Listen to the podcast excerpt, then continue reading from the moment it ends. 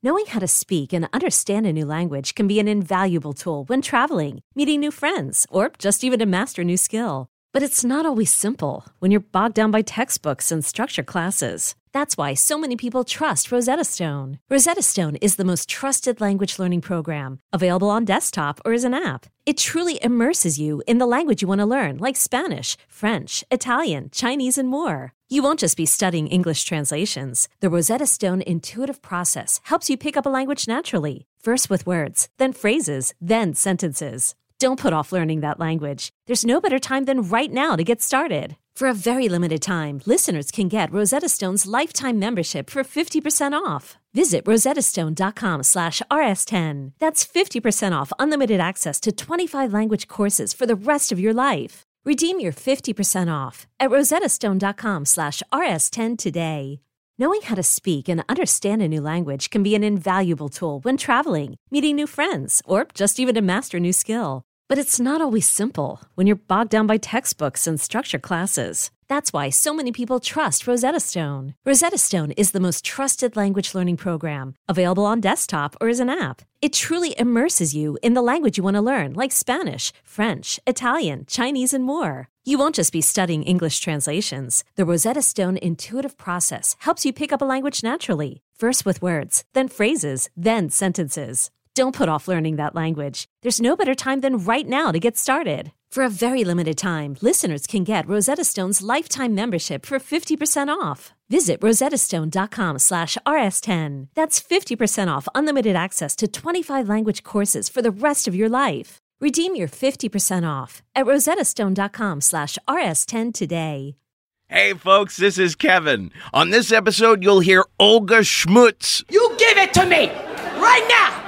I want to feel your pussy on my fucking dick. Um, uh, that and more. but before that, I just wanted to say you guys might remember about a month ago, I, I first tried a Harry's shaving kit. And I told you all how surprised I was at how baby smooth and squeaky clean it made my face. I was not exaggerating. And a whole month later, I am still taken aback at how much more I like my Harry's shaving kit than those big name corporate razors and blades I was getting from the pharmacy for more than twice as much money. There's a clean and simple product design to the kit you get from Harry's.com, less bells and whistles than some of those drugstore doodads. But who cares? Harry's gives you a cleaner shave. Harry's engineers their own blades at their own factory in Germany for sharpness and strength. This is meticulous craftsmanship. And the shaving cream they include in the kit is the old fashioned kind, and it is just the best I've ever used. Period. So go to harrys.com. That's H A R R Y S.com and use the promo code RISK that's R I S K, to save $5 off your first purchase, not to mention the huge savings you'll be getting out of choosing a smaller company that puts a lot of tender loving care into what they're doing, just like we do at Risk. $15 gets you a kit that includes a handle, three blades, and the shave cream delivered right to your door. I'm serious. You're going to be happy about this choice. So go to harrys.com, that's H A R R Y S.com, and use the promo code RISK. Now here's the show.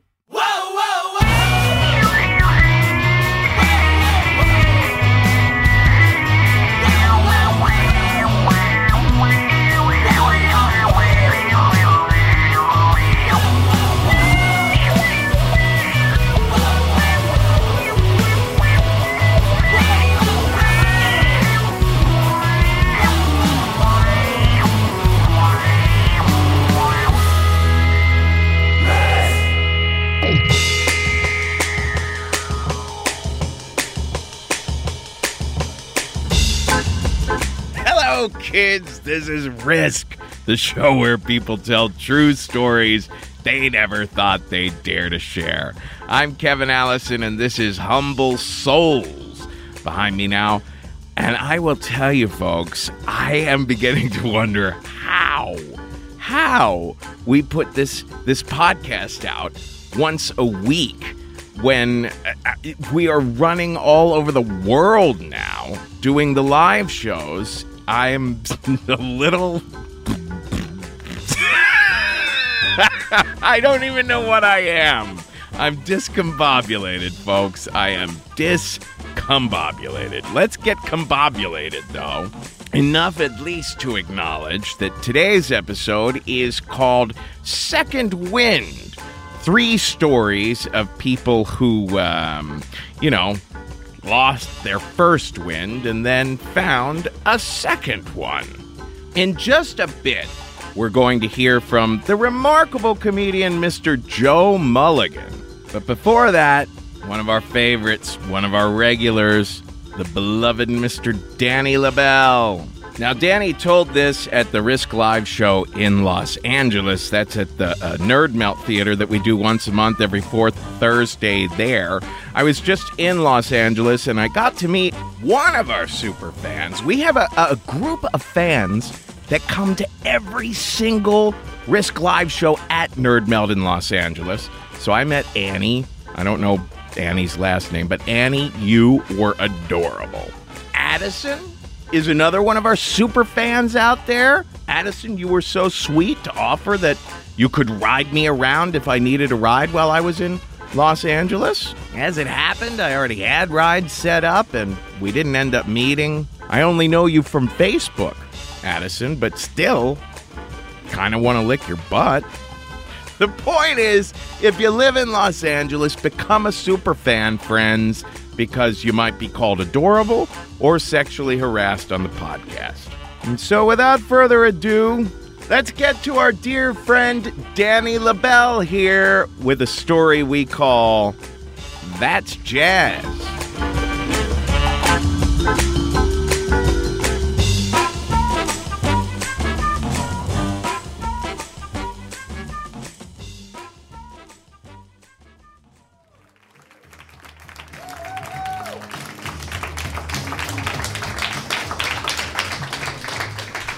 Thank you, everybody. Uh, this story takes place in a time when the ruler of the land passed a decree that all of its subjects must get health insurance. and an act was passed known as the Affordable Care Act, which I applied for and found out that I couldn't afford. Uh, they told me uh, you don't qualify, you don't make enough money, so you should try Medi-Cal. I've been poor for long enough now that I really feel like I haven't lived in a city until I've visited their social services office. So I went. It's kind of depressing the whole way there. I was just thinking, you know, I've been doing comedy for 10 years in New York and now two years in LA, and I'm still this broke and I don't have any representation. I don't have a manager or an agent. Maybe it's not going so well. and Maybe it's time to uh, think about doing something else. I was really down about it. It's not a good thing going to the social services office. It's kind of depressing. And I got in the elevator with a single mom who had four kids. She started yelling at the kids in the elevator. She's yelling at one of them, Put your damn sandal back on. Why are you taking your sandal off? In the elevator, people gonna think I got dirty kids. People gonna think I got ghetto dirty kids. Is that what you want people to think? And then she turns to me and, and she goes, That's what you think, right? When you see my daughter taking her sandal off, that she a dirty ghetto kid? And then she opened her eyes like real wide, like, You better agree with me, you know? I need your help right now. So I was like, Yes, that's what I think. She goes, You see what white people think of you?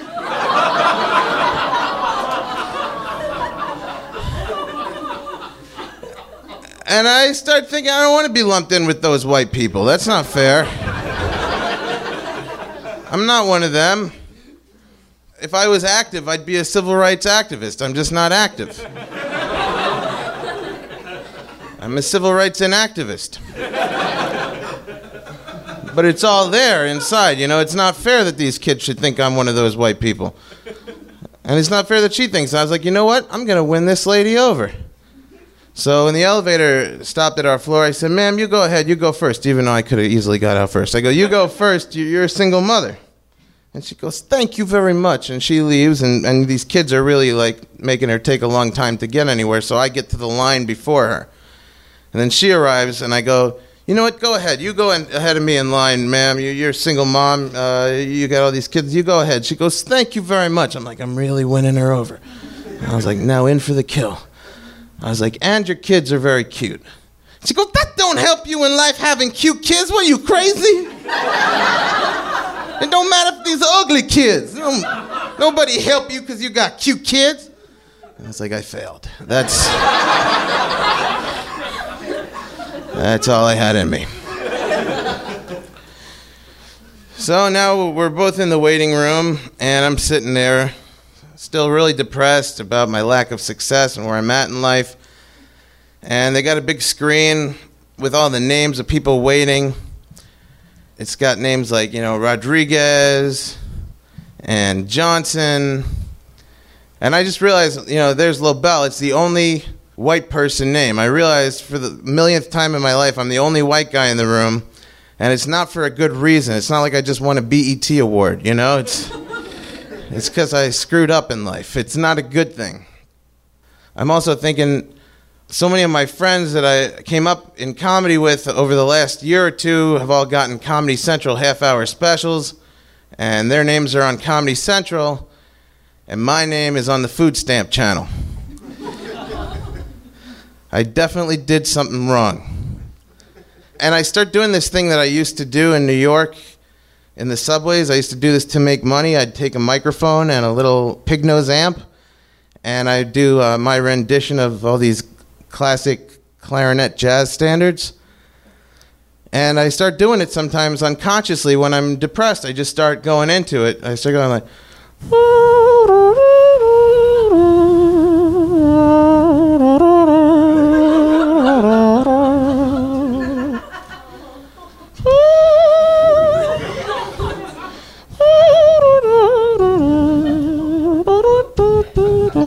And the woman's like, Excuse me? She said next to me, Excuse me. I'm like, Oh man, I pissed her off at the. I wasn't even noticing it. I thought she was going to tell me to shut up. I'm like, All right, I'm, I'll stop. And she goes, Excuse me.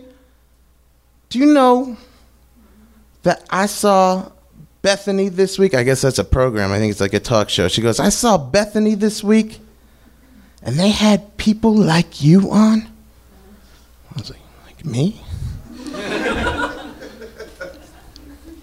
They had people like you on people with what she called a special talent.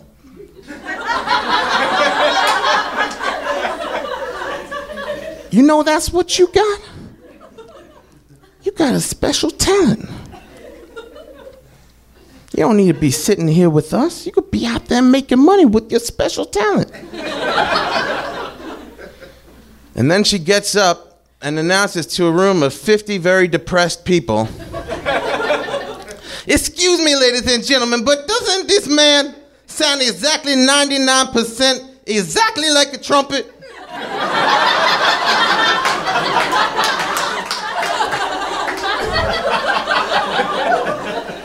and nobody else had heard me but her.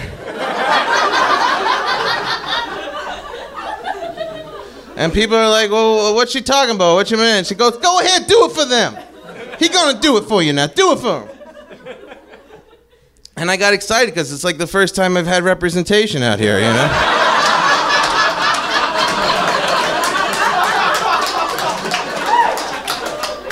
I was like, all right, I'll do it. And I start going, and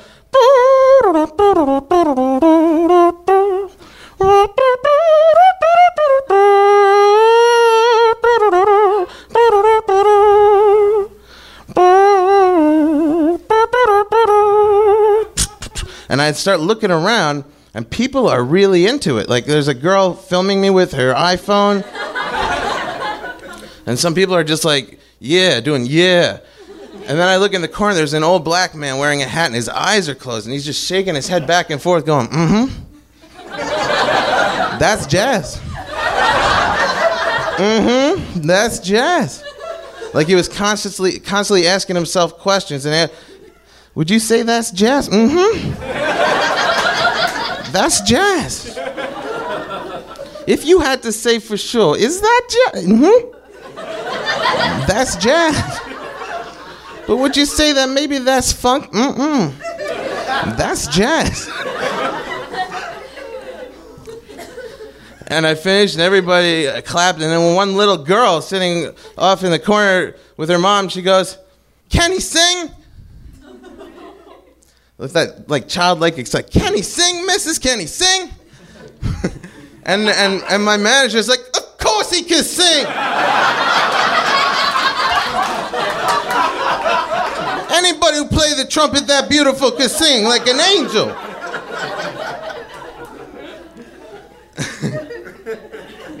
and I always wanted to sing jazz stuff, but I've always felt a little self-conscious about it. But this was like, I finally had that encouragement, you know.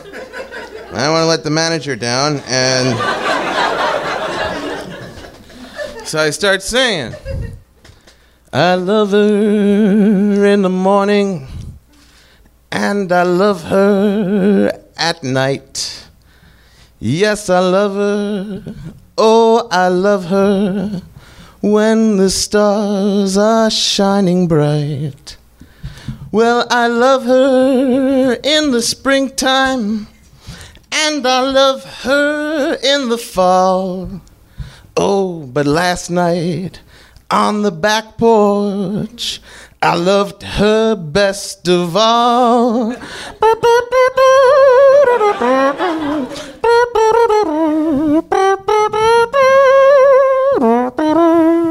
And people were going wild. And she goes, You know what I'd like to do with him? I wish I could shrink him down. People are always trying to shrink me down. She goes, I wish I could shrink him down and bring him in my bathroom and, and run a bubble bath. And then, and then she gets, there. she goes, nothing like that. Which I was a little offended by. Like, what? Someone might think it's something like that. You're worried about that? But she said, no, nothing like that, in case anyone got any ideas that she might have the hots for me. She goes, I have a little area. She just starts giving us the layout of her bathroom. I have a little area in my bathroom off around the corner, above the toilet, where there's a shelf where I keep ornaments. and I would like to put him on that shelf. And then I would like to run myself a nice bubble bath. And, and bust open a, a beer, a classic beer like a Stella Artois or something. I just bust that open. I'm gonna take a nice hot bubble bath, just close my eyes and say, You, you play for me.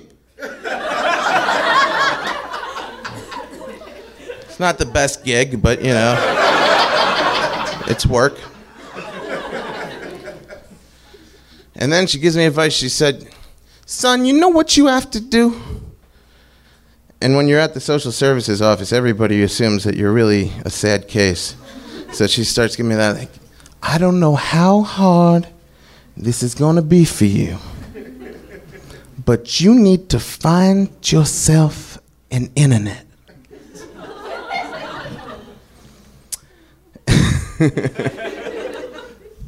and you need to get yourself on a YouTube. I don't know how. But you figure it out. You find a way. And you get yourself on a YouTube. And then people gonna know you got that special talent. And you're not gonna need to be here anymore. And at this moment, the social worker walks out in the room with the clipboard and he goes, uh, Lobell, Daniel? I go, oh, that's me, everybody, I gotta go and the whole room erupts into applause, and people are going, "Yeah, we're gonna." And then there's some people that were like gonna miss me, like, "Oh."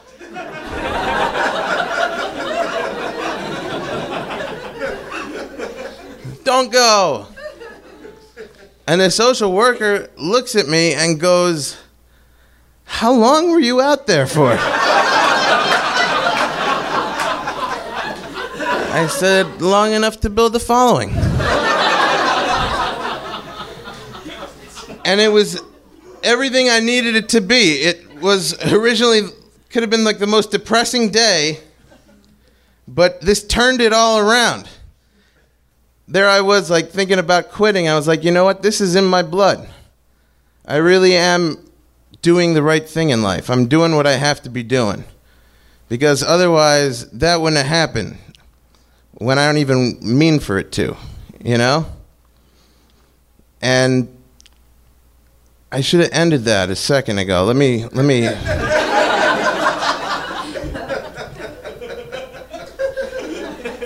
Because that wouldn't have happened.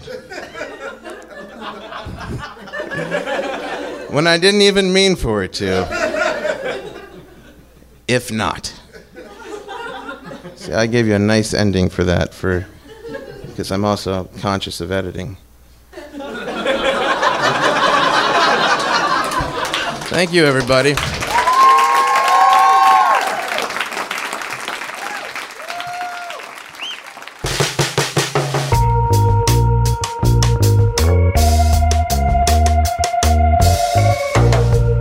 You ever feel like you've just hit the brick wall?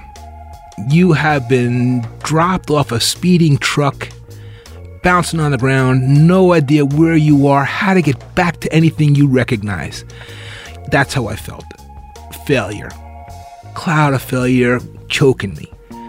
Back then, I was a stand up comedian. I was having some success with road work.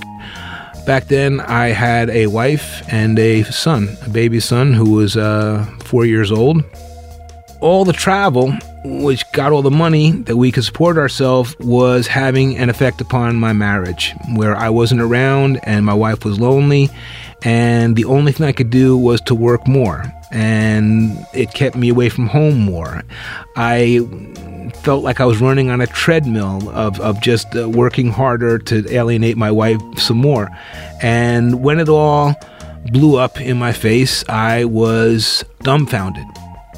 And that's why I found myself in this room in the foothills of the Rocky Mountains outside of Boulder, Colorado, with 30 strangers I'd never seen before or since, sitting in a circle around an empty room with a little charcoal fire in the center. We were all there, and even though we had no idea who each other was, we had two things in common. One, we were all seeking answers. Two, we had just taken a heavy dose of peyote.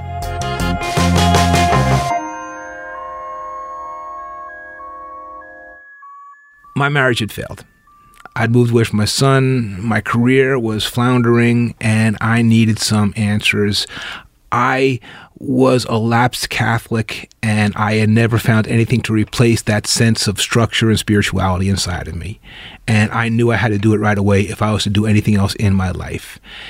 I had read about the Native Americans and, and their sweat lodges or their vision quests. When the vision quest, I liked that notion. A vision quest, you went out into the wilderness for a week and you starved and you stayed there, and in that hallucinatory state of starvation, a spirit guide came to you and told you the truth. And that just appealed to me. But I didn't have a week to prepare for that. I didn't know where to go, and I was on a busy schedule back then. So I tried to cut corners by going to uh, my friend's house in Utica, New York, and going into the woods there with two hits of acid. It really didn't work that well because, number one, people kept coming in the path where I was sitting and, and trying to talk to me, and I'm pretty much tripping at this point.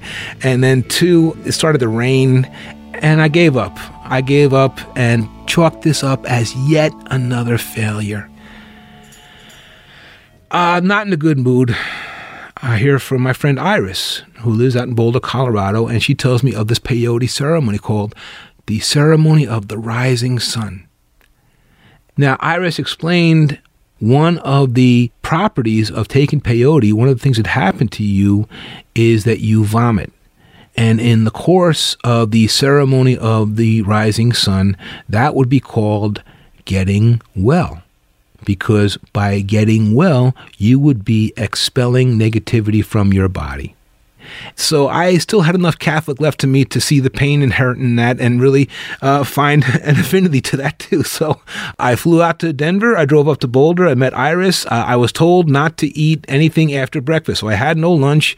We drive up and get to this cabin, this house up in the foothills of the Rocky Mountains. Somewhere around six o'clock, we meet these people who are kind of earthy, hippie people living in Colorado. I was kind of a little fish out of water from the East Coast there, but we all friendly with each other, talked around, and we sat in a circle. And I saw the man who was to lead the ceremony, and his name was William. William was a Lakota Sioux. That also appealed to me too. He was a little rough, a little gruff around the edges, and he was working. So I watched him prepare and I'm really not sure what's going to happen, uh, but I watched him prepare. And William is fashioning a drum by stretching deer hide over the drum with ropes and stones to hold the thing in place. And he's muttering to himself the whole time. He's going like that, like that there, like that, like that there. He tightened it up like that, like that there. And he finally finishes, and we all sat around in a circle, and William began to speak to us to tell us what was going to happen. Peyote is medicine. Medicine is good. Peyote will tell you who you are. This is not some hippie's little trip. Peyote will kick your ass and tell you the truth. Like that. Like that there. And that sobered us up a little bit. We all sat around in the circle, and in anticipation of the getting well, we were all provided with a little paper lunch bag that used to have and just sat by our side there. And so he talked a bit about it, and he finally, after an hour or so of talking to us, he called the four quarters, as you do in ceremonies. He called the north, south, east, and west, and he invoked and he said some words in his tongue that I didn't understand, and, and we sat down, and then he came to us one by one with a quart jar filled with uh, ground peyote buttons and little powder, little brown green powder. And we all took a big tablespoon of that. And then we took some tea that had peyote and other herbs in it and took that too and some water. And we swallowed that. And then we sat and waited.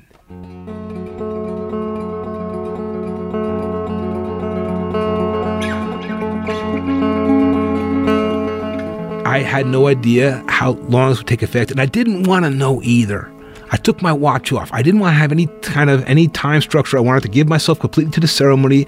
And so we sat there. And sometimes when you ingest a substance that you haven't ingested before with your friends, you will look around at each other going, Do you feel anything yet? Are you, are you getting anything? Are you getting a little buzz from this? And I didn't know anybody there. So I had kind of just used eye contact with people and, and nobody's really kind of responding to me. So I just sat there. And William took a drumstick and he started beating and he started chanting a little bit too and, and and I'm in a room with the people I don't know, and I'm sitting there waiting to get high, and, and nothing's happening. And he drummed a little more, and then he said we weren't trying hard enough. And and I was like, oh no, that was like this first sign of like, oh no, no, please, this this can't fail. This has to work. And and he say we have to try harder, try harder, and he put on this tape of this music and it was a Native American chanting music, and it sounded otherworldly. It sounded not of this planet. There was something very, very below our planet that we're not aware of. And they, there were men singing and chanting, there were like tambourines and gourds and rattles and, and drums, but the chanting, it was as high pitched as, yeah, yeah, yeah, yeah, yeah, yeah, yeah, yeah, yeah, yeah, yeah, oh, yeah, yeah. And it went on and on, and it, it went through me, but it didn't enlighten. It kind of underlined my gloom that I was not relating to this music at all. This was not in my wheelhouse. I didn't understand what was going on here. And what made it worse was I'm looking around and I'm seeing after a while other people are beginning to get well. Other people are reaching for their lunch bags and, and, and tossing into it. And, and assistants were there the whole night long. They, they took the bag away from you and gave you a fresh one. And I'm, I'm feeling nothing. I'm not feeling part of this. I'm feeling in my own puddle of gloom again. And I'm getting mad at myself and I'm going, come on, Joe, come on, get you can get well, get well. You bought a ticket to Boulder, you can't even get well. You flew out halfway across the country and you can't puke, get well, come on. And nothing. I felt nothing except this gloom. it just went deeper and deeper, this gloom. And I felt almost as if I was sinking into myself. I was collapsing into myself in this gloom. And it took me down. And it took me down, down, down into this room. And I uh, could see the guys who were chanting. I could see them. And, ah, and I just sat in the corner there. All of a sudden, I heard laughing. I heard someone laughing. And I looked and I saw the person walking towards me, and they weren't laughing with me, they were laughing at me. They got closer and closer, and I saw my spirit guide. It had to be my spirit guide, but I also saw that my spirit guide was Tommy Udo. By explanation, okay, Americans, you know, we don't have the saints that, that maybe our European or, or some of the Christian people have. They have these saints they pray to. I was raised Catholic and had saints, and we don't have saints in our culture. We have movies. We have characters from movies who come and demonstrate an aspect of personality or an aspect of character to us. And Tommy Udo was a punk. Tommy Udo is from the movie Kiss of Death. If you like action as I do with entertainment, you will find it here. This one was written with a machine gun. Pinstripe suit and black shirt and white tie. Tommy Udo is such a punk. He's finding out information about someone he wants to find, and he goes to the guy's grandmother. She's not telling him anything. She's in a wheelchair. He pushes her down a flight of stairs. That's Tommy Udo. And Tommy Udo's laughing at me and standing in front of me, go, "You punk, you chump." and I am even deeper in gloom. It's like, oh, Tommy Udo's my spirit guide. This sucks. Yeah, well, loser coming out here. You think this is gonna help you? Look at these people. Not gonna help them. Nothing's gonna help them. And I'm gonna stay here. I'll stay here to remind you what a chump you are. and I'm like, ah, shit. Blows. And, and, and he was so big, and I had no idea. How do, how do you get rid of a spirit guide? I don't know. I had no idea.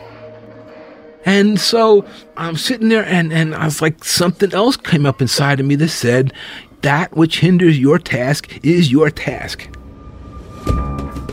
I knew I had to get rid of Tommy Udo, and I didn't know how to, but I thought I should just get up and I get up and he runs away. And I remember chasing him through these rooms. And I hear the laughter and I follow to the room where it's coming from. And it finally comes to this room where there's empty tables and chairs and a stage in the corner with a blue and a red light coming down from it. And Tommy Udo standing there in the middle. And I go up to Tommy Udo and he, and I grab him and I pulled him into me. And I pulled him into my stomach, and as I pulled him into my stomach, he went out of my mouth. And in that moment, I got well. I got incredibly well, and the gloom I felt filtered away like dark clouds before the blue sky opens up, and a huge vista seemed to open up in front of me. This beautiful, beautiful vista of sun and sky, and in that moment, I beheld the rising sun. Everything I felt, every negativity I felt was gone and replaced by euphoria that I had taken my spirit guide and I'd kicked him out. He was gone. I had gotten well. It was exhilarating. I'd never felt so euphoric from getting sick before in my life. And I sat there in my moment of triumph. As it got light outside, the ceremony came to an end. And we all got up, and a breakfast was prepared for us. And, and William told us a little bit about his own life by illustration. He told us that he had been an alcoholic. He'd been down and out on the streets of Cheyenne, Wyoming, with nothing, nothing at all. And he had gotten himself straight. He got himself back together. He'd found the medicine, and the medicine which was the thing that helped him to stay on his path. You know, I tried to tell William what this meant to me, how profound this experience was to me, how cleansed I felt. As I began to speak to him, he cut me off And he looked at me and he said, You're going to go back to New York and you're going to talk about this. You're going to laugh about this on stage. And that was the last thing I thought about. I didn't, number one, want to share this with anybody. This was kind of a really profound personal experience. And, and number two, that would be mocking. I, I, I didn't want to do that, but I kind of was sorry that he had said that. And I flew back to New York. I resumed my life. I had a little more kind of a boost to move things along and get things going again. I, I, I certainly picked up the pieces and, and, and, and went on with everything. And I wasn't feeling I was a failure again. It's a profound experience. I've thought about it often since it happened, and I was sad when I had heard that William had hit the bottle again, and that even this wasn't enough for him. He was sometimes when you're newly cured, you have to hold on to the things that brought you there, and I guess it was disappointing that he had succumbed and that the medicine wasn't even enough for him. I was sobering to think too that as he said, the bad medicine can come back like that.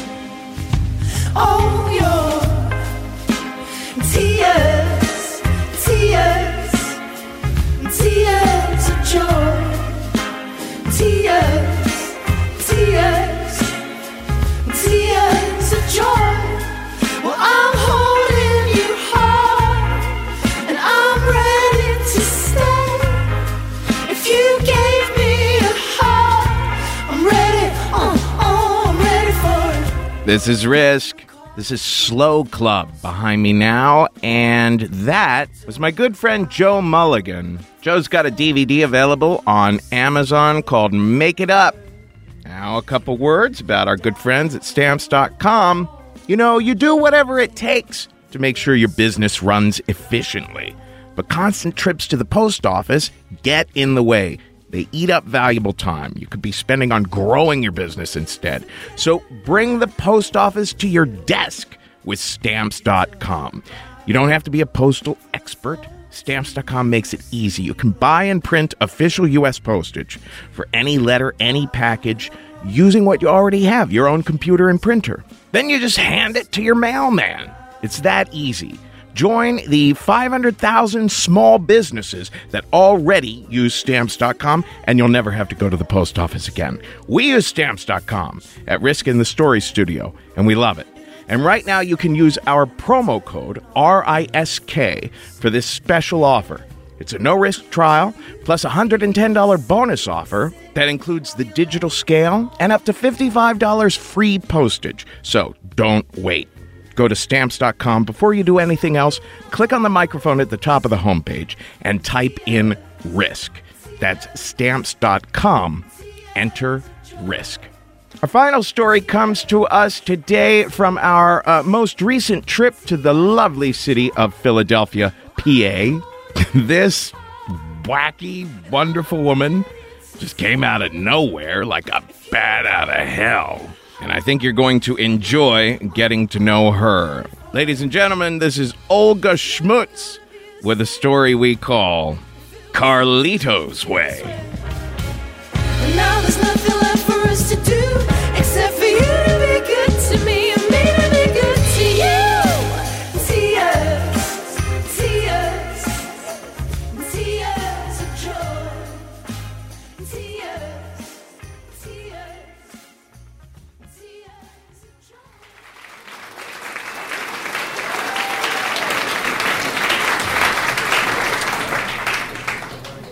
So I was totally heartbroken.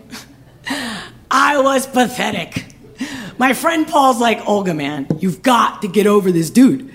I'm like, You've never been in love, man. You've never felt this shit, man. I'm telling you. All the drinks in the world, nothing is taking it away from me. Trust me. Just give me another Tangerine tonic or some shit. I don't care. So he's like, now, Olga, man, I love you and I hate to see you like this. I mean, this is not like you at all. I mean, you're Polly fucking Sunshine. How can Polly fucking Sunshine be all depressed? Because you don't know. Just give me another gin. So I'm sitting there, it's like three o'clock in the morning, we're in the gay Brewing in Philadelphia. He's like, listen, listen to me. When was the last time you got laid? I'm like, fuck getting laid, dude. I'm depressed. I am heartbroken. I'm devastated. Life is over. There's no reason to live anymore. He's like, no way, man. I'm telling you. Like a typical dude. I'm not trying to be stereotypical, but he's like, you just need to get fucked, man. You just need to get fucked. Eh. I'm telling you, I know you, man. You like to fuck and you haven't been fucked. You gotta do something about this shit. Three o'clock in the morning, like dumb and dumber. Oh, yeah? So what? Don't you have a dildo? I broke it. How the fuck you break a dildo, dude? I'm like, I sat on it, man. Broke it in fucking half. Fuck you. And that's why I'm not getting laid and there's no fucking dildo. Fuck all you. so he's like, all right, man. This is ridiculous. We're going to this store right around the corner at 3 o'clock in the morning. You're fucking getting a dildo. I'm buying it because I love you. I'm like, fuck it. I don't care. I don't care about life anyway. So let's just do it. So in the store. He's like, what about this one? What about that one? I'm like, they're so big and they're so like not realistic. I want a real dick. I'm like, fuck. So I'm like, I, I don't even like to masturbate. You know what I mean? Like that, that's like the last thing I want to do. Rub myself one out. Like, get the fuck out of here. So I said, you know what? And all of a sudden, out of the corner of my eye, I see a dildo hanging on the wall in a package, and it was a strap on. And my fucking brain goes, yo, man, this one you won't break. It doesn't have batteries. You wrap it on a pillow and sit on that shit. so we buy it. I go home, couple days later, I'm like, fuck, man. Seriously? This is where my life came to? but I do it. I get that thing all lubed up and shit. Not that I needed lubrication. I'm just saying, it's like silicone. It's so not natural. It's like it's not responding. You know what I mean? And I and I put it in. I got it on the pillow, and I could do the whole thing because the thing with the masturbation that you know, God bless any woman that can just touch herself and play and be all happy. No, no, no, no. I've got to believe there's a man in the fucking room. I love men, right? So I'm like, fuck this. I'm putting this on the pillow. I'm sitting on it and it's got to be in a position like where at least my hands are on the wall so the wall is the man's chest. So i sit on it. I talk to it. I tell it to suck my nipples. I'm holding on the wall.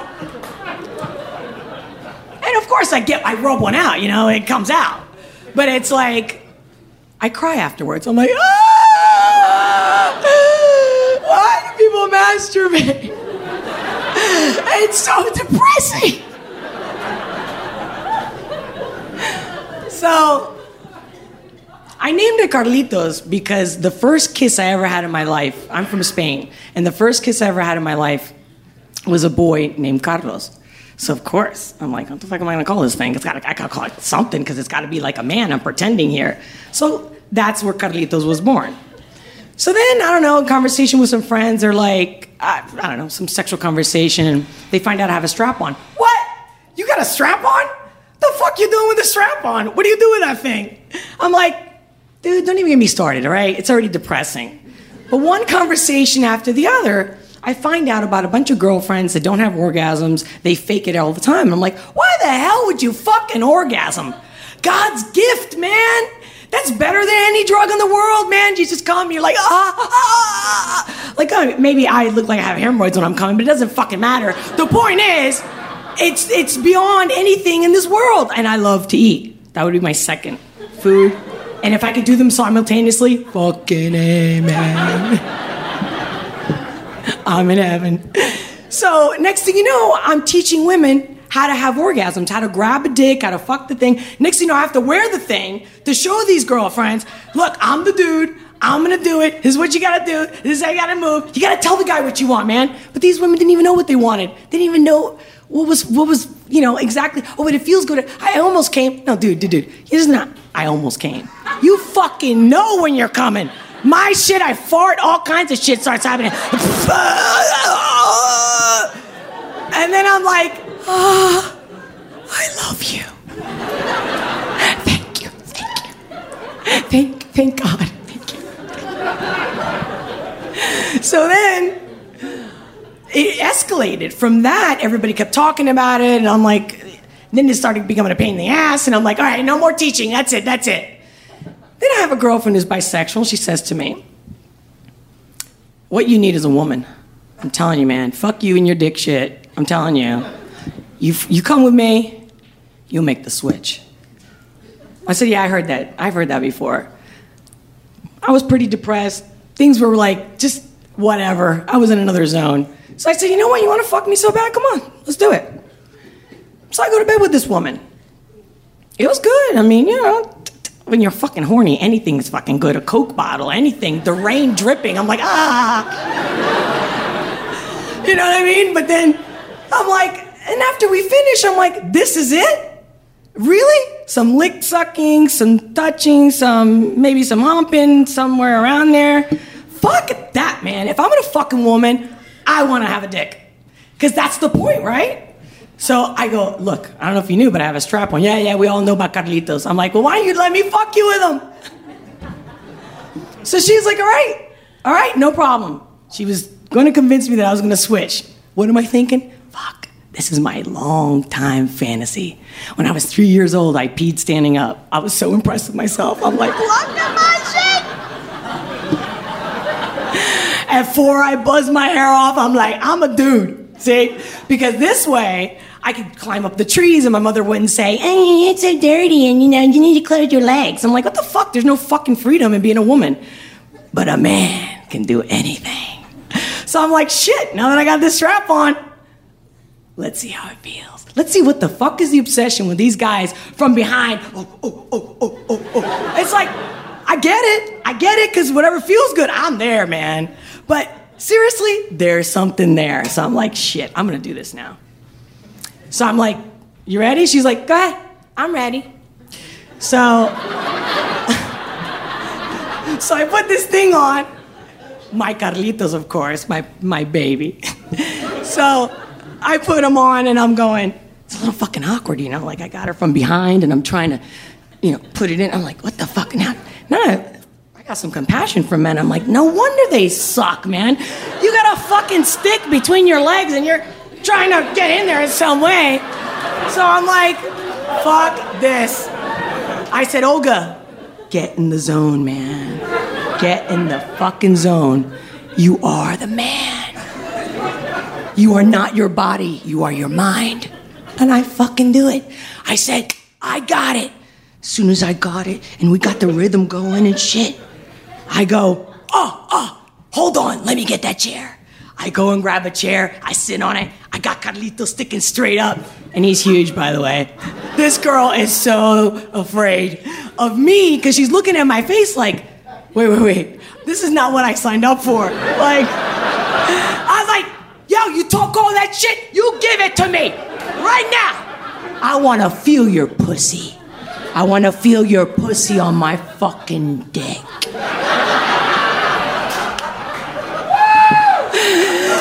So, God bless her. She goes, and she's from Venezuela too. So she's like, okay, mommy. Lifts up her ass. She had a beautiful ass. I'll give her that too. And I'm going, oh, so this is what these guys see, man. Shit. And she's going, I'm like, harder, harder. I'm not feeling you. I'm not feeling you. Fucking harder. And she's like, ah, ah, ah, ah, ah, ah, ah. And the, the ass is all jiggling and shit. It's all fucking great. This is like great. Porn ain't got shit on this one. I'm like, and it all ends when she turns around and looks in my fucking face on this chair going, yeah. she stops dead in her tracks. She's like, You're fucking sick. I was just having fun. And then it escalated. Then it was like, now this guy's a part of me, man. Carlitos and me together forever and ever. So I was like, shit, I'm gonna take this to another realm. So every guy I dated, I had a new rule. You want me? You gotta take Carlitos. Bottom line. They're like, what? You got a dildo? I'm like, oh yeah. Yeah, but don't worry about the dildo. What you need to be worried about is getting your asshole lubed up, because I'm going to fuck you. They all laughed. Every single one of them laughed. Every single one. I don't believe you.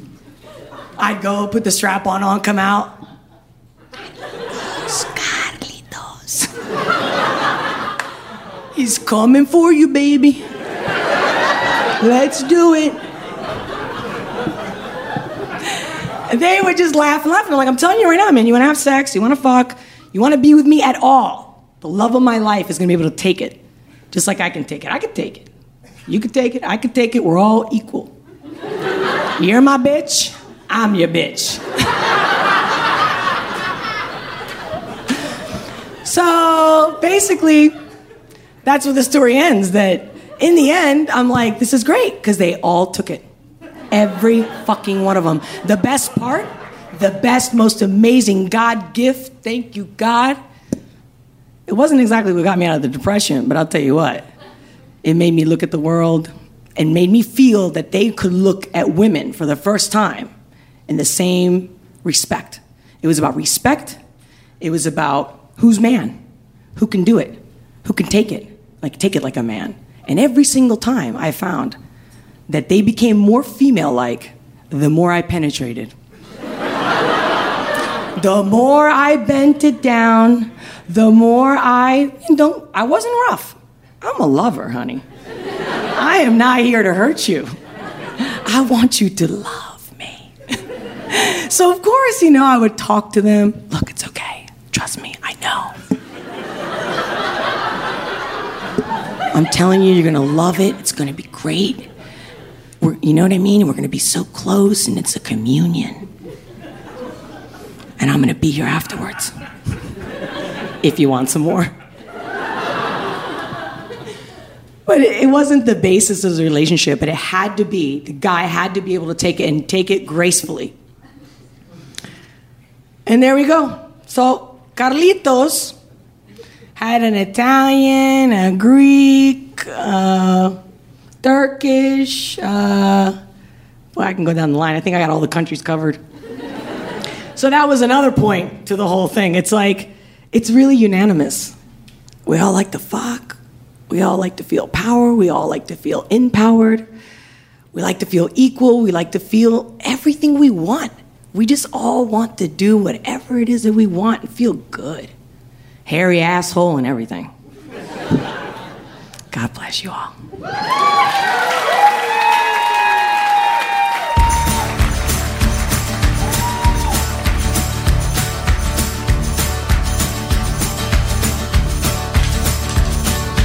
Cassy's got a new plan, gotta get herself away. Well, I better act quick, yeah, I better ch- ch- change my ways. Or maybe I'm wasting, maybe I'm chasing time. Let's face it, I'm only ever lost in mine. Well, I got my tracing paper so that I could trace my clock. And the bastard face kept changing, and the hands they wouldn't stop. Well, I was ripping out the battery, I received myself a shock.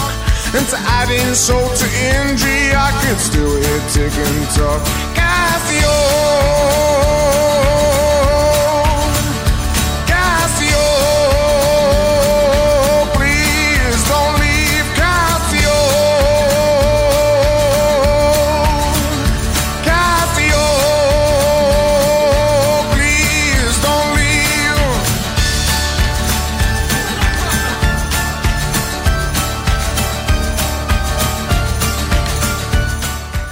That is all for this week, folks. This is George Ezra behind me now, and we just heard from Olga Schmutz. Well, hey, folks, be sure and check out some of the appearances I've done on other podcasts recently. I was on Comedy Bang Bang, Sklarbro Country, The David Feldman Show, and Doug Loves Movies. Check out all of those, they're super fun. And if you are in Washington, D.C. on June 7th, you gotta see Risk at the Bier Baron. We have two performances at 8 p.m. and at 10 p.m. Those are going to be super solid shows. Then on June 13th, we are in Chapel Hill, North Carolina. Don't miss it. We are at the DSI Comedy Theater. That's June 13th. On June 19th, we're at the Nerd Melt in Los Angeles with Cameron Esposito. And on June 26th, we're back in New York, possibly with Kamau Bell. We're, uh, we're waiting to nail that down. Finally, if you are in London, England, on July 4th, Risk will be happening at the Hackney Picture House. So, to find out about that and all other live shows, go to risk-show.com slash tour. Do not forget that we teach storytelling as well, and not just in this context of, you know, uncensored sort of personal stories. We teach corporate workshops, a very different sort of storytelling, as well as storytelling for the stage, storytelling for personal growth, one on one sessions, in person, or over Skype. It's all at thestorystudio.org.